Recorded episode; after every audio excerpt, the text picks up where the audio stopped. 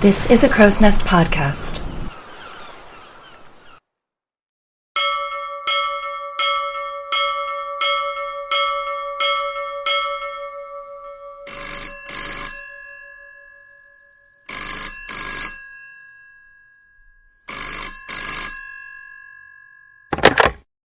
Hey everyone, and welcome back to Titanic Talkline. Um, it's Alexia, and before we get into my interview with Dan Parkes, I want to talk to you really quickly about the content.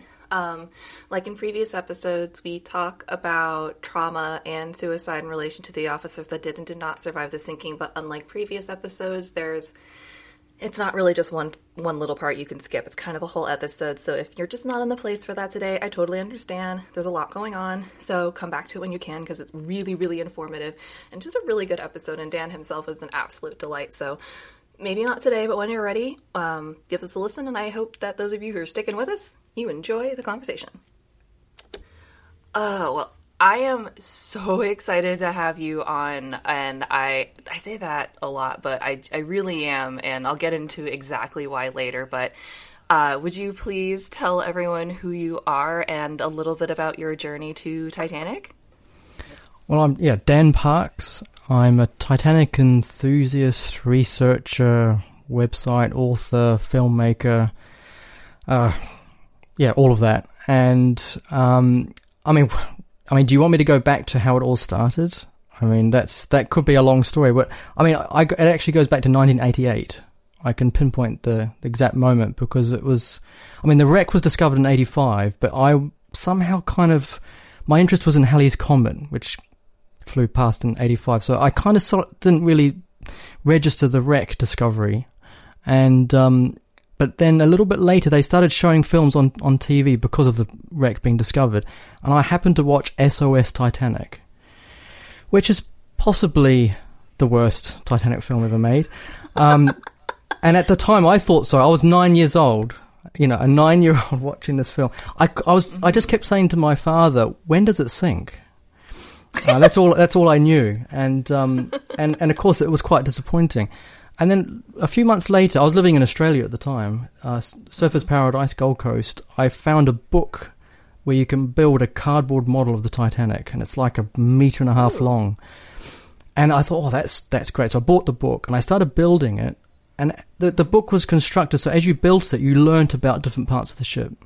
Oh, that's cool. So you know, if you're constructing the bridge area, you're learning about all the officers, for example. So I actually started learning the history as I built the model, and by the time I'd finished, you know, I, I knew the history. And uh, and to cut a long story short, I I was only what you know, twelve years old by that stage, and I started touring schools, giving Titanic presentations, Rotary Club, all that kind of thing, and I became known as Mister Titanic locally. Um, yeah, so that's that's probably the short version.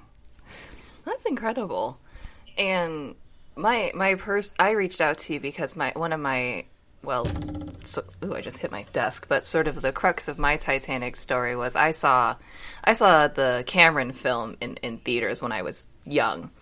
And you know the scene comes along where Murdoch commits suicide and I had never been confronted with that concept before as a child and I, I wanted to pause the theater and ask a million questions about why that had happened.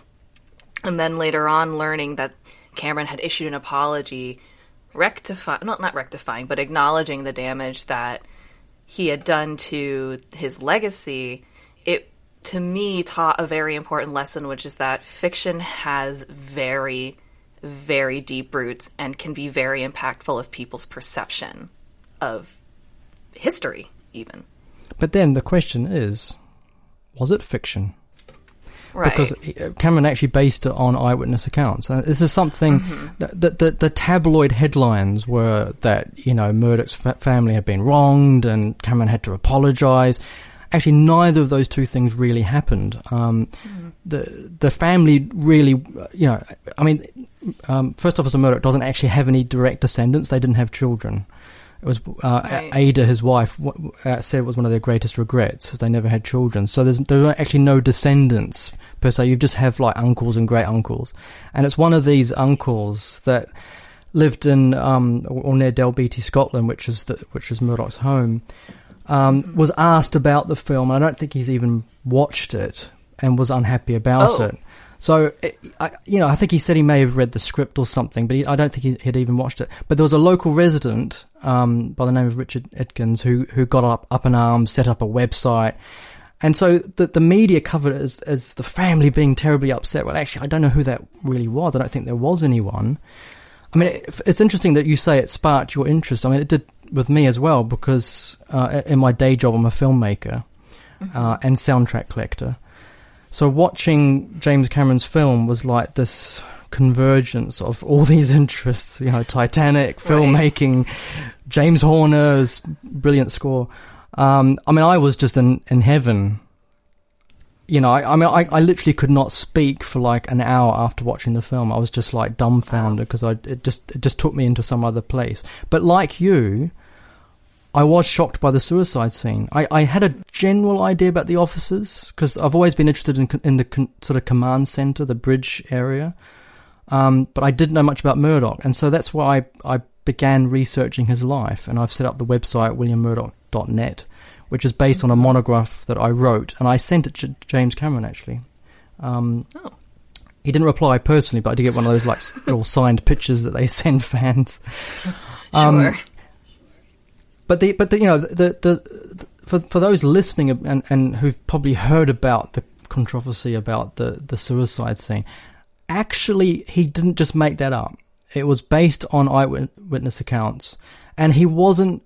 His intent was not to portray him as a coward or anything of that nature. In fact, he wanted to portray him as as a hero that was in a in a dilemma and Right. and this kind of sort of conflict of interest that took place. Um, obviously, a suicide and, and, and a shooting, as as portrayed, are very negative things. But I think that the media twisted it into to far more sort of a negative slant. And my research con- concludes that we're pretty sure that actually an officer did shoot passengers and committed suicide. The question actually isn't that; it's who. And we can narrow it down to either Murdoch or, or um, Chief Officer Wild as the most probable. Um, and you'll find that there are lots of people with different views on that. Um, so my my opinion is that yes, an officer did shoot passengers and commit suicide. We just don't know who. I think maybe what affects people so much, at least this is, I spend a lot of time on Reddit, but I I see that I think for most people it's because the the person who's killed in question isn't just a bystander in the crowd; it's one of the minor characters.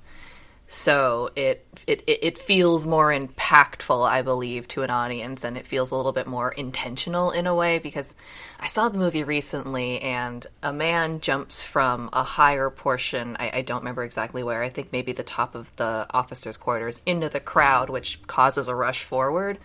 And the person that's shot is um, Tommy's Irish, uh, Tommy, the uh, Irish friend of the third class group. so it may it may have been that it was that character instead of just some person in the crowd. I, I don't know. That that's speculation. You know, I think you're right. The the other thing is he also portrays a a, a kind of bribery scenario where um, Caledon Hockley just kind of slips money into his pocket. He doesn't kind of openly take it, but he, it's kind of imputed, um, and then he throws the money back at him. But obviously, there's absolutely zero evidence of any bribery. I mean, Murdoch was an incredibly honourable and, and, and quite heroic officer, in my opinion. Um, so I think he did go a step too far there. But I don't. I personally, as a filmmaker, think that you, you have to make creative decisions. Um, I mean, the the whole sort of fictional Jack and Rose story is a is a storytelling device. It's Romeo and Juliet on Titanic, so they can explore the different class structures and the ship and Right. history and what have you. And so, similarly, the you know the portrayal of an officer's suicide, he ha- he obviously had to choose which officer, and he made a choice, and and he made it Murdoch because he wanted to show the, the kind of dilemma. You know, there's earlier on when um when they when Thomas Andrews says they've only got an hour and a half. Um, I, I think Captain Smith turns to Murdoch and says, "How many aboard?" To kind of sort of like drive home, you know, what what's just happened and, and, and the kind of Right. guilt that he's feeling. And, and I'm sure, I mean, he he was an incredibly capable sailor. He must have gone through tremendous trauma. Um, you know, his shift started at ten o'clock. By 2 o'clock Mm-hmm. in the morning, you know, he, he and only had a few minutes left, and he died. It's a horrendous shift to have, isn't it? So, I, I think he did go through an incredible character arc, and so Absolutely. I think Cameron made a very interesting choice there. Uh, you know, it, there is it's a grey zone when you take historical characters and then dramatize it. You know, but I mean, we see it now. There's like the Elvis film at the moment.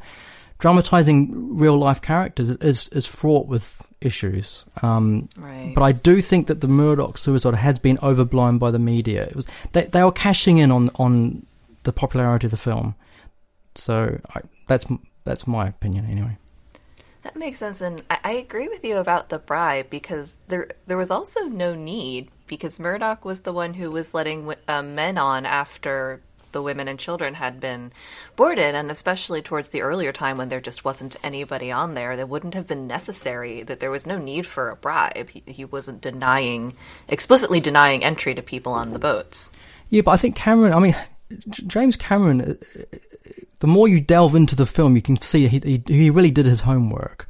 And one of the Right. interesting things about the starboard evacuation, and, and Murdoch was in, in charge of pretty much all the starboard lifeboats that were evacuated, um, is that there were quite a few men compared to Lightoller on the port side, who ba- he wouldn't even let a fourteen-year-old boy get on a lifeboat. So it was quite a difference, and I, I'm not at all of the opinion that there was any bribery in this case, but I can see that Cameron was kind of exploring. Well, hang on, why were there so many men? Maybe there was some money involved. I mean, they, they were wealthy men. Um, There isn't any evidence of any bribery that that I'm aware of, but I can kind of see as a storytelling device, it was an interesting thing to do. But I do think that was a step too far. I don't think the shooting the suicide was, but that was.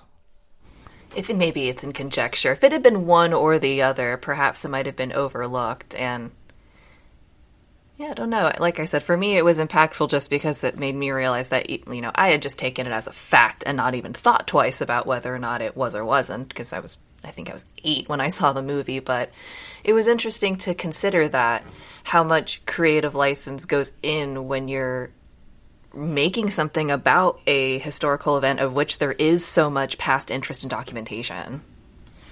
Yeah, and and you have to be careful as well to to make assumptions. And um, there, there are a lot of people who look at a shooting suicide and assume that's a very negative thing. Um, I mean, interestingly, when the film came out, not long after, I actually had a, a, a friend of mine commit suicide, and so it became quite a personal thing for me. The way that suicides are portrayed are they are they an evil act or is is it a cry for help? Is it where someone you know loses hope? There's all these other ways of looking at suicide, you know, and obviously I'm not wanting to push suicide. In fact, my website has some links to help and what have you. Um, Yeah. But our perception of, of it, do we think that suicide is a cowardly act? Or is it a mental health issue? Or is it, you know, uh, huge amounts of stress? I mean, Murdoch must have been under incredible stress during those, Yeah. those few hours of the evacuation. Um, and, and the thing is, I, I think people tend to forget, is that the officers were armed. I mean, Fifth, Fifth Officer Lowe had his own personal revolver, um, while the while the senior officers were all issued, um, revo- um, you know, standard White Star Line uh, revolvers. So they were armed, and there were thousands of people who were on the ship who, and there weren't enough lifeboats for you. It's a it's a crowd control nightmare. To think that there wasn't some kind of gunplay on, on you know that night is is quite naive, really. So I think you know you need to sort of take all those factors into consideration and realize, well, yeah, something did happen. And if you look at the broad spectrum of eyewitness accounts, right across class structures, right across nationalities, and age groups, um, yeah, something did happen. I mean, you're probably right. As as you said, it, it's a, such a stressful event, and if you're, you know, if you pause for even a second while you're working, just look around and see, you know, what I'm sure is a sea of desperate faces, and you know that the resources are either gone or depleted. I can't imagine that that inspires a lot of hope in anybody. But the problem is that, you know, I, I've, I've, I'm not going to say that I'm brave or anything like that, but I've been, uh, you know, sticking my neck out and saying, hey, actually, I think something happened. And I- And I've actually had death threats. I've received emails from Scotland saying, watch your back. Was one That's of- appalling. um, I'm bec- be- sorry. because of that. Um, I mean, I, I, I, love I love Scotland. I love Scottish people. Um, but you know, that, that I mean, at the time I was living in Japan, so the death threats didn't weren't, weren't, too too um, didn't cause much concern. But fair. But but the kind of the idea that there was actually people out there who were so sort of passionate about this that they felt that I was, mm-hmm. you know, besmirching his name or his reputation and what have you. Um, I mean, I, I can get the passion, but we, we need to also realize that history isn't, you know, like if we look at it through rose colored glasses, it does look all fine, but actually the reality of history is that it can be quite grim. And, and we know that, that nearly 1,500 people died on, on the, in the Titanic disaster. And there are all manner of different kinds of deaths that took place. it, it is a very grim subject. Um, to to not realize that there could have been a suicide is um, is a bit naive, I think. It does seem a bit silly now that I think about it. And I was I'm reading um, Steven Biel's book um, Down with the Old Canoe, which is about the cultural history, and it it talks about how, especially surrounding the first class men, there was this narrative afterwards about you know grace and dignity, gentility. What is it that Gene Wilder says in Young Frankenstein? Quiet dignity and grace. That's what I said.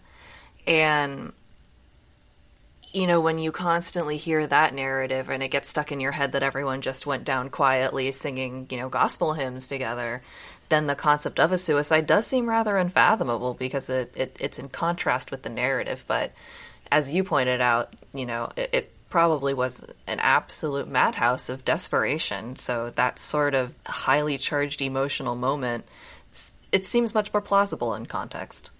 And I think yeah, that context is important. I mean, if you if you look at it, um, a lot of the men who chose to go down with the ship, and and some mm-hmm. in cases their wives as well, it, it yeah. was a form of suicide. I mean, they, they were they were opting for death when they had a choice for for life, but it was a very kind of a, a, a different era. I mean, this is pre World War One. Uh, mm-hmm. Edwardian society had still that kind of layer of dignity that, that seemed to be lost right. with, with war.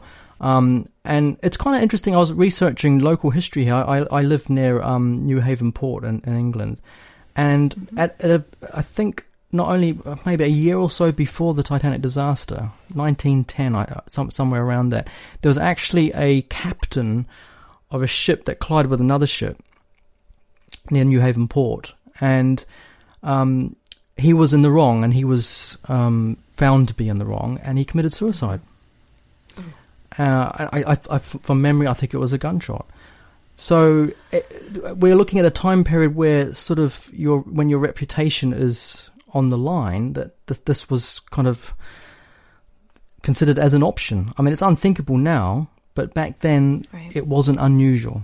Which you can also twist the other way and say, well, because of that, maybe some of these eyewitness accounts were believing it happened when it didn't. You know, that they were sort of projecting sure. uh, their ideals. But you know, I, I, I look at it that actually the, the, it, it wasn't an unusual occurrence. Right. You know, obviously Murdoch didn't survive the sinking, but you know the fate of Frederick Fleet. You know, the, the lookout who did survive, he ultimately ended up um, taking his own life. I don't, I don't remember how old he was at the time, but he he died quite young. Mm. Actually, there were there were quite a few um, suicides post Titanic yeah. disaster. I mean, the you know, we, we, we now understand a lot better post traumatic stress. Right. Um, you know, there, there, there are, you know, uh, Lightoller, Second Officer Lightoller, um, said that he mm-hmm. couldn't have a bath because the, the water reminded of him of, of the Titanic disaster. There, there, there were lots of stories of people who who had a sort of, sort of a trauma that they took with their life for the rest, for the rest of their life, you know, and, and that's yeah. understandable, isn't it? You know, in the Absolutely. case of Murdoch, perhaps it was encapsulated in those few minutes that he had, you know. Um, so, yeah, but it's it's a grim subject. I, I don't want to be the one that's always talking about it, and, and my my interest actually is more broad than just Murdoch. I've actually researched the all of the officers, um, but Murdoch seems to be the most popular without a doubt. I think. I yeah, I'm, I'm, sure that's in large part due to the Cameron film. I'm sorry, my one of our dogs thinks there's going to be a storm. There is not, but she's looking for refuge in the room. Um, I don't know that much about the officers really. outside of you know I, I i'm an enthusiast that does not retain knowledge very well i love to learn but uh, the specifics don't exactly sit with me so what it what are some of your interests um, with the officers or some of the most interesting officers that you don't get to talk about or some of the facts that pe- people just don't aren't as interested in? Not that murdoch isn't interesting. I i obviously find him fascinating.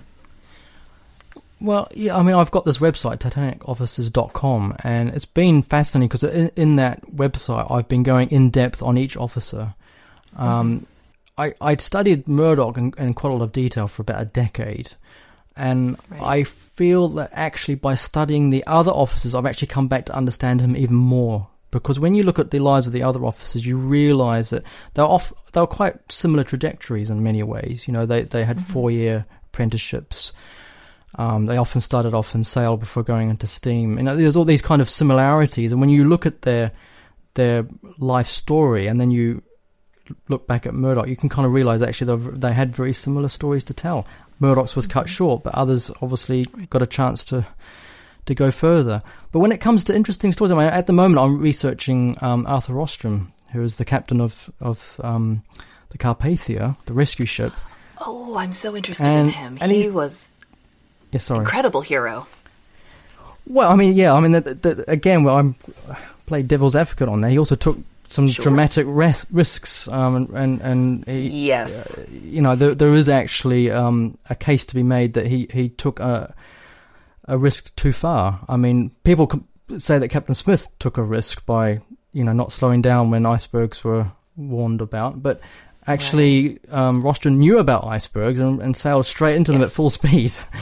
Um, yeah, I, if so- he hadn't made it, I think it would have been a. Uh, everyone would have been. He was obviously a fool. What what a what a what loon drives direct drives sails directly into ice. But we only talk about him. You're right. We only talk about him in that way because his loon balloon plan happened to work. Well, that's right. It's retrospective, isn't it? I mean, Smith gets a Yeah. lot of flack right. um, for being a bad captain. When when my research actually, I, I I've become far more open minded about Smith. I mean, it, it actually post Titanic sinking, there were fourteen captains who testified under oath to say that they would have done exactly the same as Captain Smith.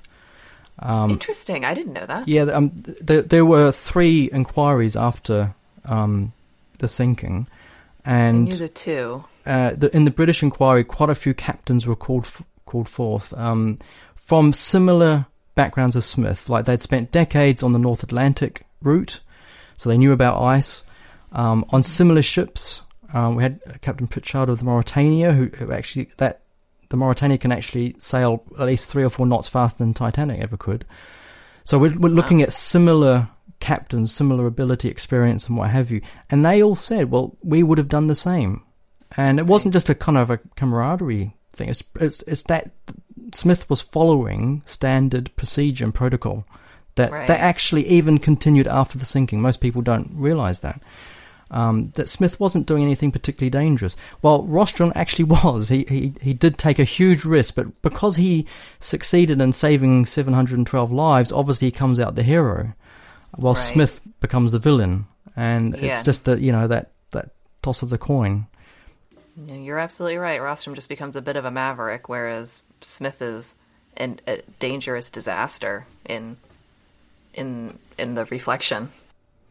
And the thing interesting about Rostron, that I've been getting uh, in, in researching his biography just recently, is that he um he's not you know the Titanic obviously is his big story, but he's got a lot of other stories, and uh, one one kind of key part of his history is the um is World War One, and he was very much involved in the Gallipoli um part of of the war, and he, he was what they call trooping, which was bringing troops to the to the Gallipoli shores, and he had some Okay. very interesting takes on that that that um, I'm going to be bringing out in, in my biography shortly, where he he th- he thinks he knows why the the Gallipoli mission was failed and why, why so many men died.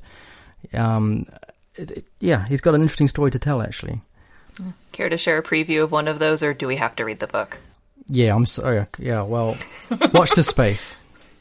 Stay Okay, tuned. Well, I was just trying to see if I could get a cliff notes for the listeners. That's okay. I'm happy to read the book when it's out.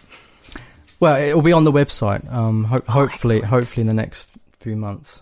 Um, along with uh, he he also saw a sea monster. It's another part of his interesting story. Ooh.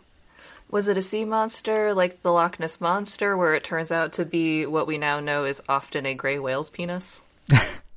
I well, I, I, I, I don't know about that, but I do know that when he saw this monster, um, he he got verification. He wasn't just the only one that saw it. In fact, there were even newspaper reports, con- quite contemporary ones, that also registered the, the sighting of a, of a of a sea monster per se. I don't know if it really was a monster, but um, yeah, he, he's even got like pictures he's drawn and and and what. Yeah, he's his history is quite interesting. So watch the space.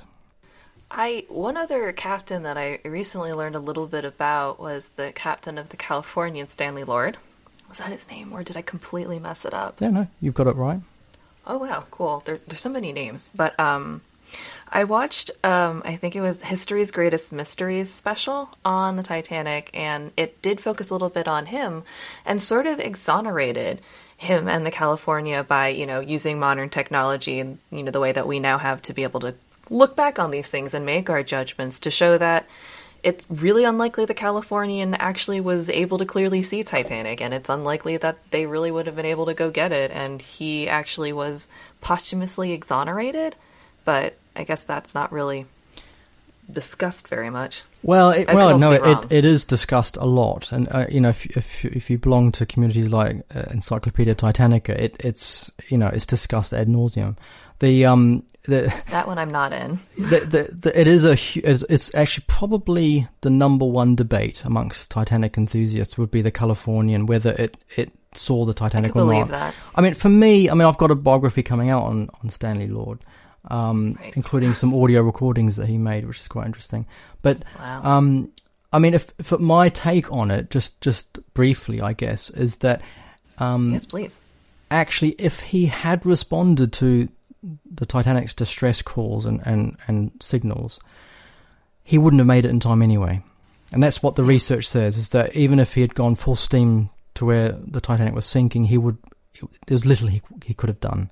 Yeah. So it's kind of in a way a moot point.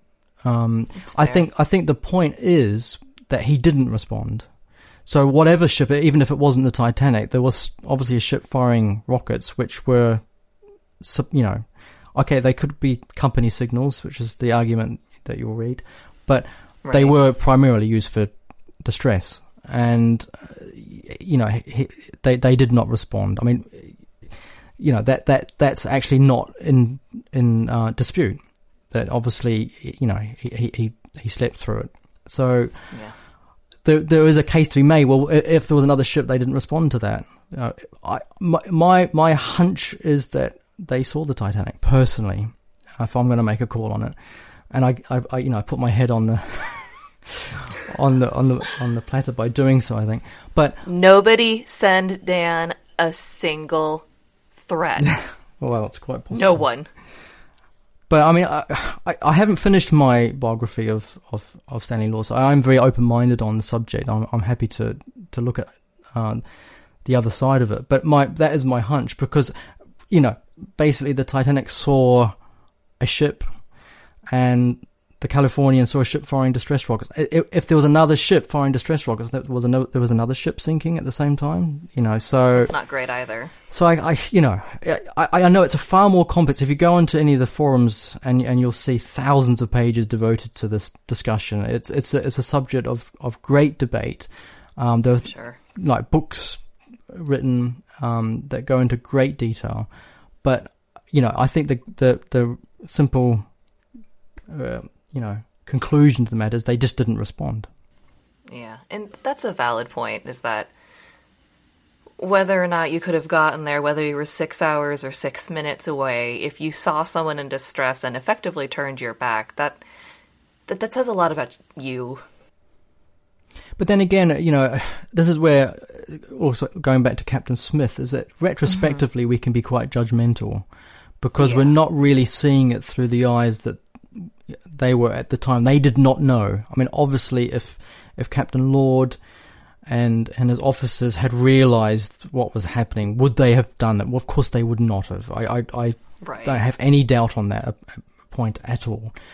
But because of the way things happen, the, the, these kind of, I mean, it's what it's what makes Titanic, uh, you know, it's such a fascinating story. Is that all these sort of, you know, it's full of irony and and sort of amazing coincidences. You know, the weather conditions and the the, the angle that the ship hit the ice, but all these kinds of things. Right. The Californians also got that you know we, we got we got a you know a, a wireless operator who who who turns his his unit off because that was what happened back then you know?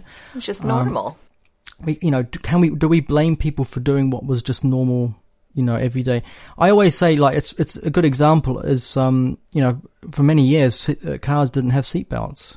Do we blame yes you know, the, all, those who, who are injured or even died in car accidents, do we blame them for, for not having seatbelts? You know, was were not. they deliberately causing injury by doing so? So it, sometimes it, it does take, unfortunately, a disaster of this magnitude to for things to change. But then, do we, in retrospect, need to blame these people for that? Um, is it negligence? You know, that's that's that's another subject of great debate.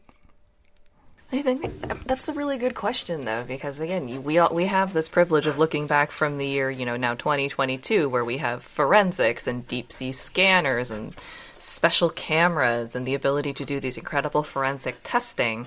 And, you know, people are figuring out the exact precise angle of breaks things that you just didn't have the liberty of having back then. And then you take that fresh knowledge and look back and go, well, I think and it's so easy to judge from where you are now without remembering that everything from the technology to the standards to the way people spoke were completely different than things are now. Absolutely, yeah, I completely agree. What is since you you do a lot of officer research, who is the most under not underrated but sort of underappreciated officer of the Titanic? I'd say without a doubt it's the third officer Pitman, Herbert Pitman. Um, and and there's kind of a, a, a, good reason for that, and that is that he he okay. he departed the uh, Titanic quite early on during during the um, evacuation, so his story is quite limited. Um, mm-hmm. You know, he he wasn't directly involved in the in the collision sequence. Um, and unlike Lightoller and, and, and, and Boxall and, and the others that survive, and Lowe, especially Fifth Officer Lowe, um, right the, you know his involvement was quite limited. He, you know, he was in, in lifeboat number five. It, it, it, it, it, you know, it rowed out to a certain distance. Um, he wanted to row back once the ship had sunk, but the passengers weren't happy about it, and and he. Mm-hmm. He just went along with that, but he's actually a very interesting story. I mean, I, in my research for the for the um, for the website, uh, you'll you'll notice some pictures there where you can actually see him like breaking down during the the the U.S. inquiry when he was asked. He was quite. He was kind of pushed by uh, Senator Smith to kind of describe the sounds of people dying, basically, and and it, you, you, can actually see this photograph where he looks like in pain. Uh, it's quite a moving thing actually, where he's because because I can see from my from my research he wanted to go back, but he also had passengers that were in his care who said that they did not want to go back. So he's caught in a in a kind of a catch twenty two situation. You can't um, win. And and you can kind of see the trauma that he's going through when he when he's asked about that, and um, and also the sad part of his life is that shortly thereafter, um, they brought in quite rigid um, eye tests, and he failed his eye next eye test. So he actually had to step down as an officer, and he went into the purser's department. Um, it's quite interesting, I think, actually, an officer going into the purser's department because um, yeah. it's obviously quite. I mean, you, you, he's taken all these board of trade qualifications for navigation and and uh, and what have you, and suddenly he's going to the purser's department, so he's dealing with like first class passenger, you know, first world problems. oh, um, but he, he apparently he did very well, and he he he um oh, he, he his life story as a purser is quite quite an interesting one in its own right. He actually wrote a uh, personal sort of um, account of the sinking that's never been publicly oh. released, and I've been trying oh. to. I I know who's got it, and I know a little bit about it, but I can't get it publicly released. That's one of my wishes. Is that I think if we could get that released. Perhaps we'll know a little bit more about him and, and, and his story. I do think he has a story to tell. And yeah. I'm sure that he does.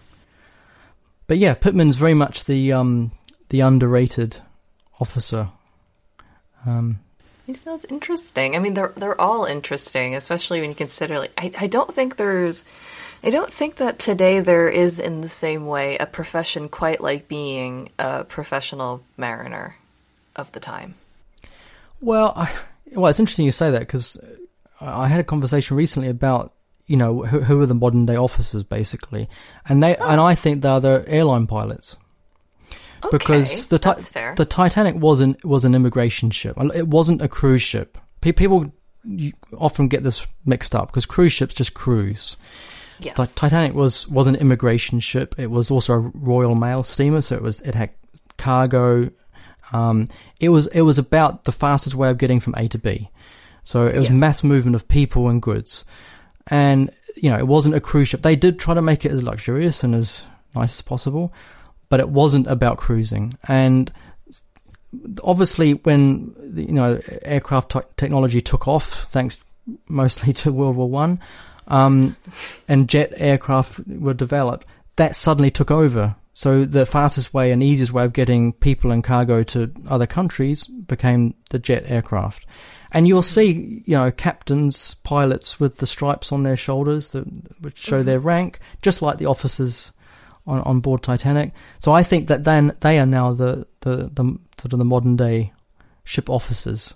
Because um, the, the, the ship officers that you meet now are most likely going to be cruise ship officers, and it's just, it's quite different. Yes. They're not going to, you know, tit- all the Titanic officers uh, were R and R, you know, Royal Naval Reserve officers. They had military training, um, yeah. so they they w- had training in torpedoes and using guns and all that all, all that kind of thing. So which is you're very unlikely, I think, to get a ship's officer studying now. But oh, well, you never know. I'd, it would be fascinating to come with a checklist of everything that a Titanic officer used to have to do, and just corner your nearest cruise officer and be like, "Excuse me, do you know how to do these things?"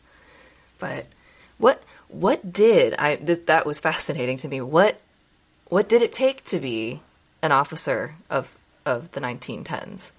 What all did you have to to know before well, it, yeah, it, it, wasn't. It wasn't something you could just become. It it it, right. it, was quite a few years of, of training. It, it started off with an apprenticeship of four years, mm-hmm. and in the case of pretty much all of the Titanic's officers, that was on, on a sailing ship.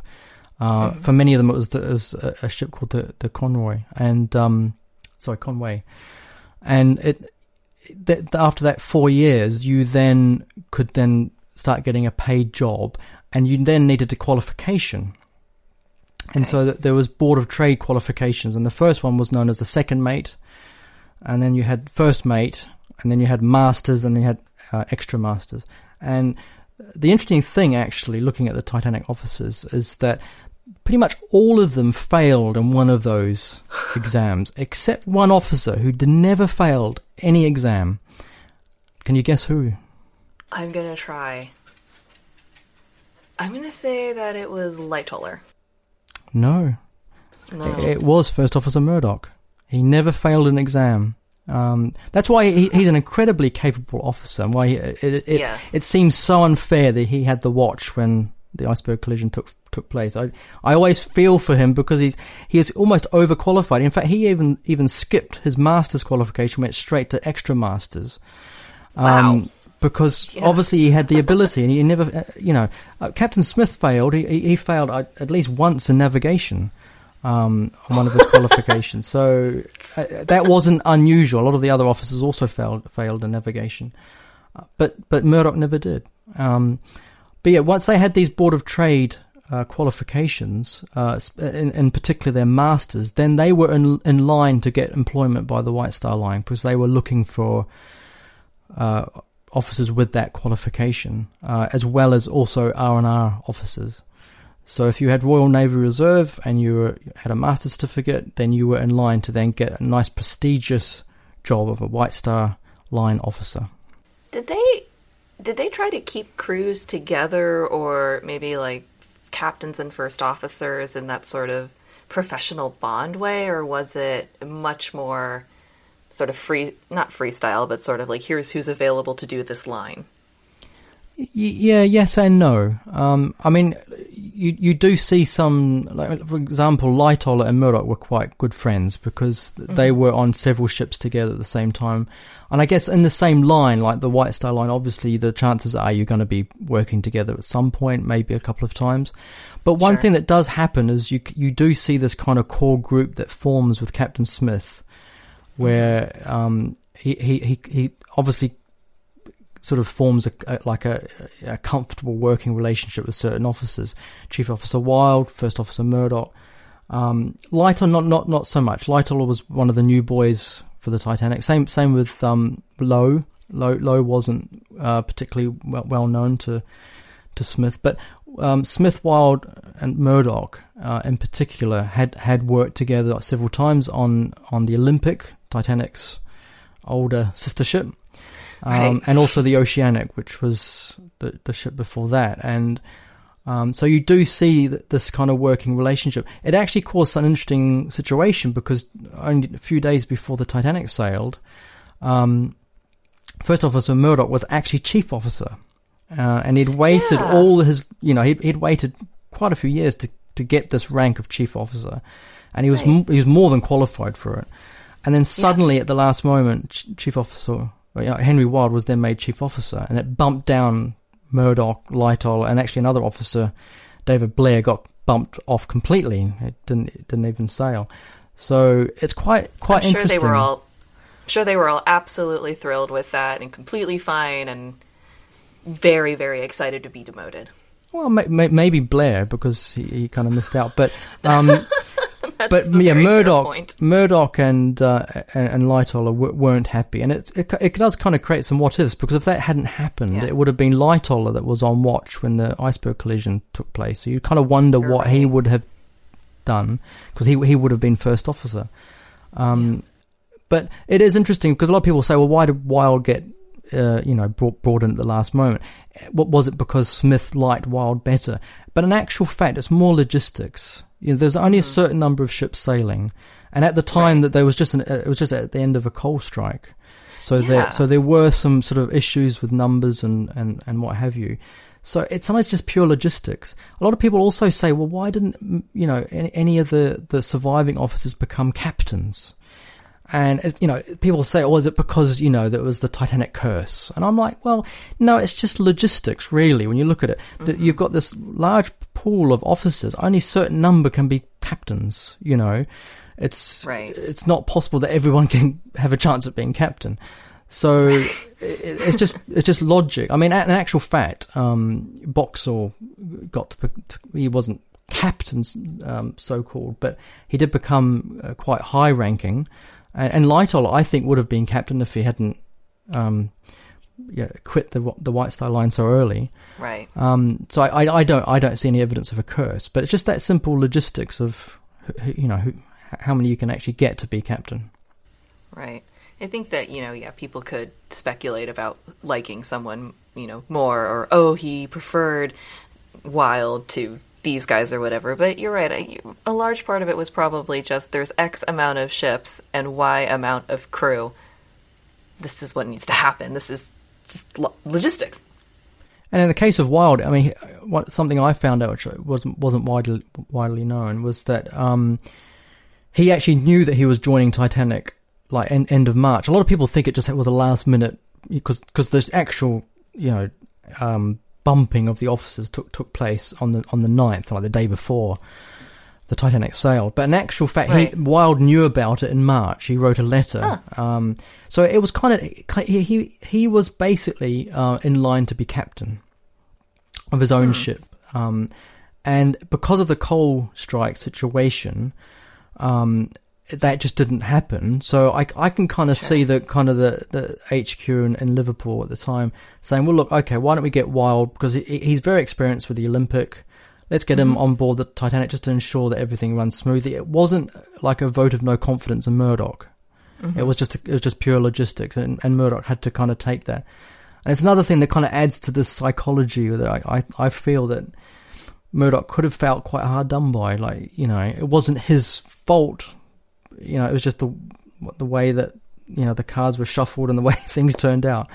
You know, Yeah, I, I could see feeling a little bitter about that, especially when, you know, in the middle of everything, where it's like, I was supposed to not even be in this position, and then I was here, happened during my watch, and everything's happening, and there's not enough boats, and everything's overwhelming. And the way that you describe the trauma of the surviving officers, you know, the trauma was formed during the sinking, and, you know, maybe could have been any one of them that just reached an absolute end and just was done with everything that was happening. Yeah, absolutely. I, I, I kind of sense. I mean, in his letters, he does express disappointment, um, but mm-hmm. I can kind of sense, you know, the sort of the sense of injustice that he must have felt. Like, you know, that he he was the most capable officer. I I personally believe aboard Titanic, more capable than Smith. I mean, it's interesting that. Um, that Murdoch came from a, whole, a family of of seafarers. That the, the, the sea did. was in his blood. But if you look at Captain very. Smith, he actually came from a landlocked town, um, and he, he was the, the, the, the son of a of a um, of a greengrocer and potter. You know, absolutely no connection Oh. to to the sea at all. It just happened that his his mother remarried, and his his um, step um, brother was a captain, Oh. and so he got kind of fast tracked into into into you know, it, it, you know, it's not what you know, it's who you know, kind of thing. And he got you know, Yeah, fast tracked into into the seafaring world, but it wasn't in his blood like I certainly think that Murdoch did. I mean, Murdoch's family, his father was a captain, his great grandfather was a captain. The, the, the whole the whole family are just seafarers, um, and and so many of them died. You know, back back then it wasn't unusual to have a lot of family lost at sea. Um, sure. And- Especially if you're a seafaring family. So I kind of sense that, you know, injustice. That why is it that the most capable officer, does you know, really got got dealt a, a bad hand? Yeah. It, it, it is disappointing, and you know, it's disappointing when you think maybe if he'd survived, he could have gone on to have a different career. If you know Titanic hadn't sunk, they could have all had exceptionally bright careers, especially after having that in their in their um, resumes. Did they use resumes? I'm not sure they would use that term back then, but they they, No, they I'm did have. Um, I've I've got copies of White Star records for each one. That they, Mm-hmm. they kept a record. Not it's not particularly accurate. I, I found, but um, it does Sounds like my records. it does list the, each ship that they sailed on, and um, I, I personally find that quite interesting to sort of track Yeah. all the ships that they worked aboard. Um, you can kind of see the trajectory of smaller vessels, larger vessels, you know, vessels carrying cargo, then moving on to passengers. You know, you sort of see that progress that they make as they go through life, and it, it, it's quite fascinating. I'm sure that Smith probably has the most um, ships behind his name, but outside of um, him, would it would it be have been Murdoch of the crew who had the most extensive uh, ship list? I, I I need I need to find out what the term is. Um, yeah, I'm not. I'm not quite sure. I mean, yeah, I guess just just in terms of his age, um, Smith would, would would his career was longer. Um, and I guess that then the, the next two officers who are were about forty were, were Murdoch and Lightoller, so they, they would have probably something similar. Oh, Actually, and Wilde was also same same age. So I think, um, yeah, it, there was not really anyone. I mean, S- Smith is an interesting one because some people believe that he had like a, a career of mishaps, with a lot of things going wrong. But when you actually look Yeah. into it, um, he was quite a capable captain. I, I you know, I, I going back to what I said about not having the sea in his blood. I, I certainly believe that's true. But he, he did become quite a capable captain. Uh, he was known for doing some quite tricky navigational moves. Um, but he's kind of sort of had a bit of an unfair, um, uh, you know, uh, image, I guess, because not only of the Titanic um, disaster, most notably, but also just before that there was the Olympic collision Yeah. uh, with with uh, a, a naval vessel that, that he was ultimately blamed for. But it's interesting that in the case of both of the um, of of the of the Olympic collision and then Titanic's near collision with the SS New York on its departure, it was actually not him in command. It was the um, Trinity House pilot, a compulsory pilot that would guide ships out of port because they knew the ports really well. So when you came into port or out of port, you had what was known as a compulsory pilot who would come on board and would Okay. then take command of the ship to, to bring it into dock. And in, so, in the case of of the the uh, Olympics collision, it was a, a, a Trinity House pilot in command. And the case of the Mm-hmm. the Titanic's near collision on its departure, again, it was not Smith; it was the pilot. So I, do, I kind of feel that he kind of gets this unfair rap because of. Uh, you know some mistakes made by other people but it is of Sure. course you have to take responsibility as captain master master and commander you have to take responsibility for whatever your officers decide to do Sure. um, but maybe it wasn't him that his, his exact, you know, um, ineptitude. It was just hmm someone else's. Do you think a lot of that might have to do with the sort of lack of benefit of the doubt on the on the rewatch of his life, sort of, and that it's easy for everyone to sit here with you know our GPS and our you know our sonar cameras and think, well, I wouldn't have done X, Y, and Z. But as you said, he was very much operating by the standards of his time. In addition to that, Well, absolutely. And I, I kind of think there's a, a human desire for um, kind of finding a villain, putting a face to to a villain, and I- and I- and, Smith has become that. Um, and it also, if if it's not Smith, then it, then it's some conspiracy theory where it was, you know, some insurance scam. You know, you try to put some kind of villainous slant on things to because we tend to try to find structure and chaos. And I kind of, you know, I, I, I, it's another of my interests is debunking conspiracy theories about the Titanic. Um, but Smith has certainly been villainized uh, f- for the disaster, but, and, and and also you, you know the, the cinematic portrayal of him often is like as soon as the the ship hits the iceberg, he becomes almost comatose. You know, he's just sort of staggering Yes. around doing nothing. When in actual fact, in my research, he was very active. He was going around d- doing lots. He was getting information. He was doing research. He was liaising with the wireless operators, with Thomas Andrews, with Boxall to get the distress position. It was like he was he was very busy. He he didn't have time to be standing around looking shocked. Um, sure, but it, but again, you know, Cameron did that because it's it's it's a you know it's a character portrayal, isn't it? It's a it's a it, it does fit what people expect, I guess. right. But the reality is, I th- I'm sure he was in shock, but he, I think he was Sure. he was too busy to be comatose. you know all these excuse me. And all these minute by minute sort of retellings and all of the research where where's the last concrete time we're able to verify where Smith was? Because at a certain point he just seems to vanish. Or all the accounts afterwards are so and so saw him do this but this other person saw him jumping into the water but the other person saw him heading to the bridge. You know there's all this conflicting testimony.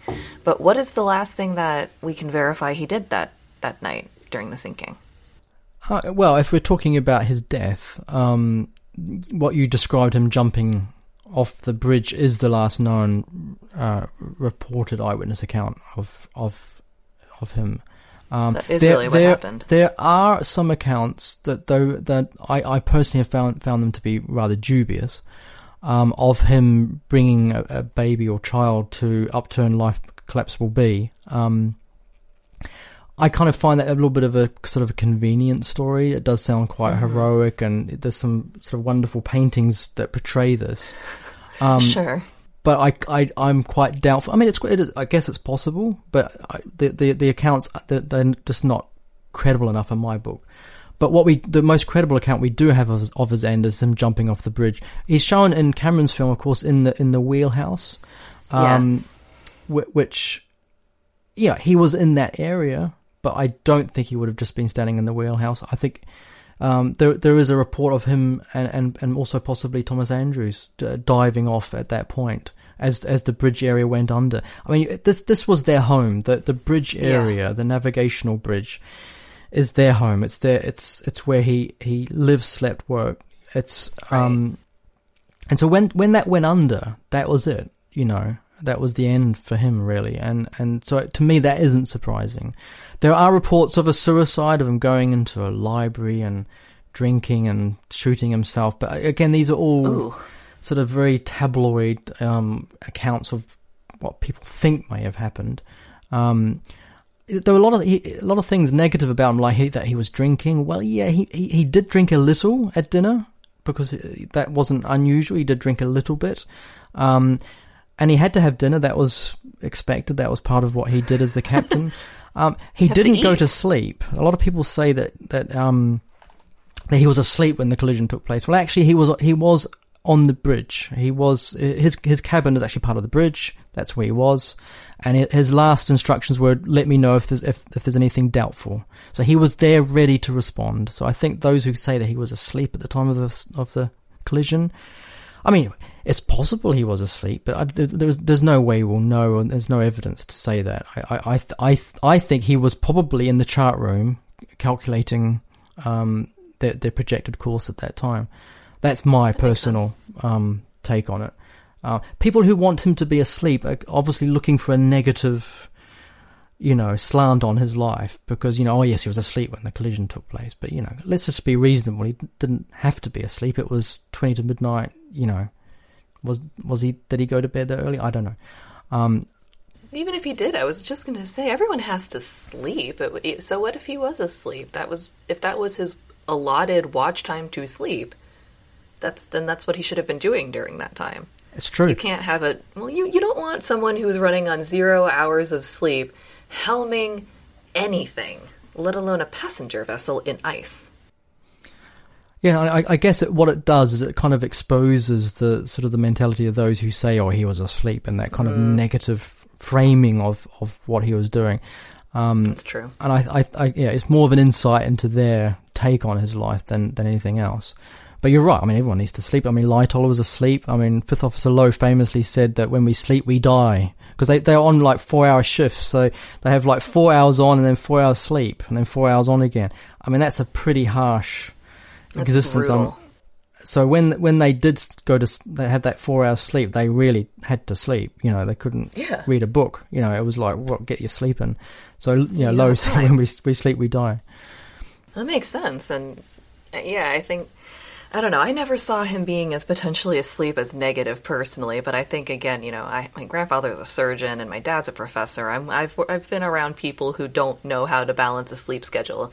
They they even need to take naps once in a while. Just you, you can't be constantly going, especially you know when you're in charge of that many people, not just your crew, but then the passengers. That's a lot of responsibility to have on someone who's not allotted any sleep at all.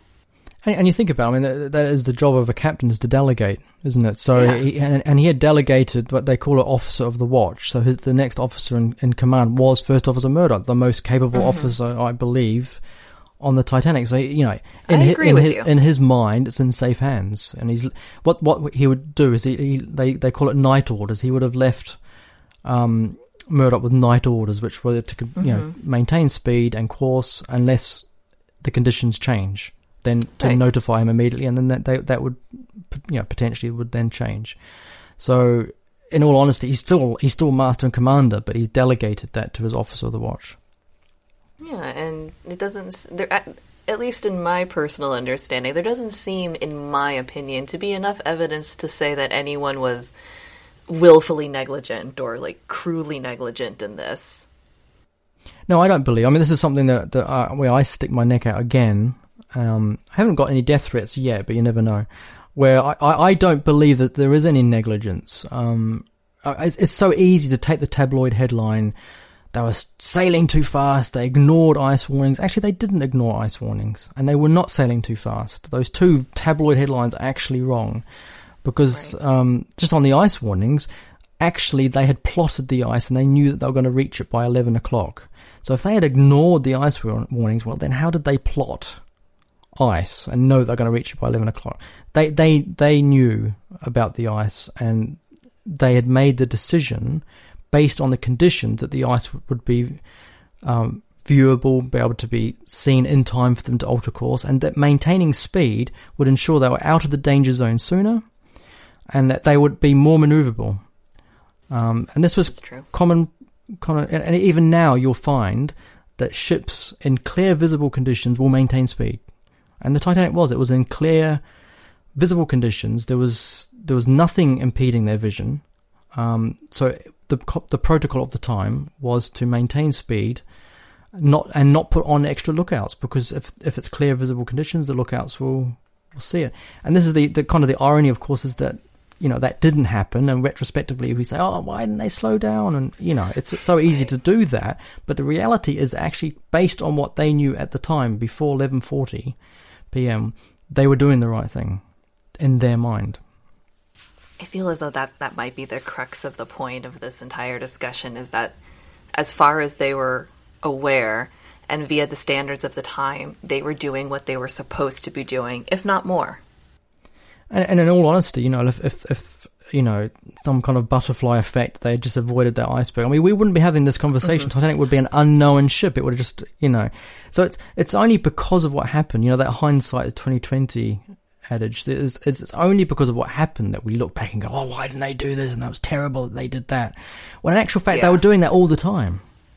And all right. the ships in the area were doing the same. A lot of people say, well, what about the Californian? You know, it stopped. Well, yes, it stopped because it saw ice. So did the so did the Titanic. It stopped when it yeah. saw ice, but the outcome was different. Yeah, so, they just happened to see the ice after they, or as they collided with it. Really, if they'd seen it sooner, I'm sure that they probably would have really pumped the brakes. I don't think they would have seen it coming and gone, "Huh, that looks bad." I mean, just quickly on that point, um, one of the things that, that Murdoch is often accused of, unfairly, is that he put the engines full astern, which would then reduce the, the turning power. And you'll see that in James Cameron's film, where it's quite a dramatic moment where the engines are put into reverse and all that. Yes. And it's great, the music and everything. But in actual fact, that didn't happen. Uh, he did not put the engines full astern because, yes, that would have. Well, there's two reasons. Mechanically, it wouldn't have been possible to do that in time Sure. By the time that they started reversing, that it would have been too late. Uh, and and secondly, it would have reduced their turning power. And Murdoch was a very capable officer. He would have known that. He he he was on the starboard wing bridge. He would have seen the iceberg. He would have judged the distances and gone right. We're going to go um, you know, hard to starboard, which is actually hard to port, and then you know he's going to give it his best shot, which is what he did. Yeah. He didn't put it full astern. There's no evidence of of a full astern order. Uh, it's, it's thanks to um, Fourth Officer Boxall who, who who came up with this Fuller astern thing, uh, and Lightoller kind of repeated it, and others have repeated it afterwards. But in actual fact, there's no evidence of a Fuller astern order at all. So another one of those things where Murdoch has been misrepresented. And that's you know one of those things that again you, you kind of wish that everyone was privy to these facts and could form slightly more positive or neutral opinions, but at the end of the day, you know, like I'm lucky that I decided to look a little beyond the Cameron film, but for some people, you know, they have their one interaction with that film or whatever book or movie they're reading and then they just move on and that's the impression that they're formed with. And of course, you have to look at the Cameron film as a product of its time, 1997 or 96, when is that the, the, research wasn't there that the full astern order was uh, you know, never given. And so Cameron made the made a call based on what he knew at the time. Uh, I think now he, he wouldn't do that, but it's, it is still a very dramatic sequence. I love it personally. It's a great um, sequence. So you know, I, would kind of in a, in a way I'd it'd be ashamed to see uh, the full astern order not given because it's such a dramatic moment. But the reality is that it didn't happen. Yeah, and I mean it works in the film in the same way that having, you know, Cal Caledon Hockley being a melodramatic villain bribing officers as a boat as a ship's going down and the boats are all leaving is also a dramatic choice, but I think that they work in the same way that you were saying the score. I love the score. It works in that moment. It makes it super dramatic just to hear everyone silent and then screaming orders. It just it just works and you know, we have the benefit of knowing that that's not what actually happened, but for a film, I, I you're right. It would be a shame to not have that in there. It's a great sequence. Well, as, as long as we don't use it to then you know, knock knock knock him. Because I, I, I get comments on the YouTube channels that I run and what have you. People saying, "Oh, he shouldn't have put it full astern," and I'm like, "Well, just like you know, I politely put you know, just do the research because actually he didn't." Um, but because a lot of people want to find reason to find fault, you know, and, right. say, well, they should have done this, they should have done that, you know. These keyboard warriors who have all the answers, you know, and don't realize, well, if you're actually in their shoes, it would be quite a different story. You've got to think on your feet, and and and the decision he made, the the hard a-starboard order, he almost pulled off a miracle. I mean, researchers all agree on this that he almost pulled off an amazing maneuver. It's just that there was possibly an ice shelf or something that that caused you know some kind of grounding to take place. Right. Um, you know, and it, again, you can it's going. I don't like to use the term, but unlucky. You know that that he almost pulled it off, um, but he was just unlucky.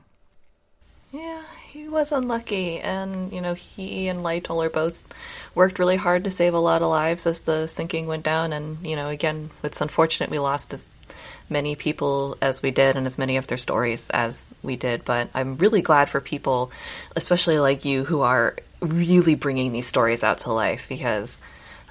I, I'll admit I hadn't thought too much about it, but I'm I'm glad to be learning about these men and their stories and their histories. And there's so much more to learn. I mean, every day I'm discovering new things. Um, I, I, run a, a, Facebook group actually for the for the Titanic officers. It's just hit three thousand today. Actually, I, I noted. Ooh, I'm going to go join. Um, but anyway, on that, you, there's always other researchers, not just myself, who are posting stuff that they've discovered, new pictures of different officers. The Captain Smith just recently, some pictures that we'd never seen before of him. Um, there's always something new to, to, to discover and learn, and um, and I think also to keep open minded about it. Like we we often come with all this baggage, all these kind of like negative ideas about this and that, perhaps based on films or or just based on our own take on things. But if we sure. keep an open mind, there's a lot to learn. And and the story is far more interesting. It's not maybe as dramatic. There wasn't some big insurance scam switch or whatever, but you know, I mean, and the Titanic you know, if you look at it, actually, it was quite a mundane sailing. You know, there was nothing really special about it except for what happened. Um, but when, so when you look at it that way, um, but actually, to me, that it becomes far more interesting. The fact that it was a mundane sailing and that that it was just kind of everything was going by the book, and then suddenly it all goes wrong. Um, is to me actually more of an interesting story than a huge insurance scam. I agree, and I've I've officially now kept you for a long time, and I happen to know if I don't cut these off, I will talk for hours, and I would like you to go to bed at some point in time because we were just talking about sleep. Oh, I, I, happily go without. I think I can. Yeah, oh, four gosh. hours is enough for me.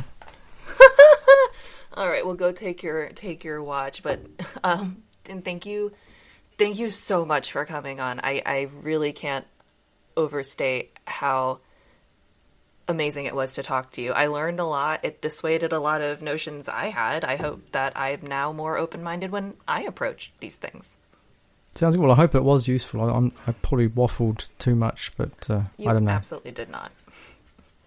I'm kind. Of, I'm kind of half asleep, sort of sleepwalking or sleep talking. So hopefully it was sort of intelligible.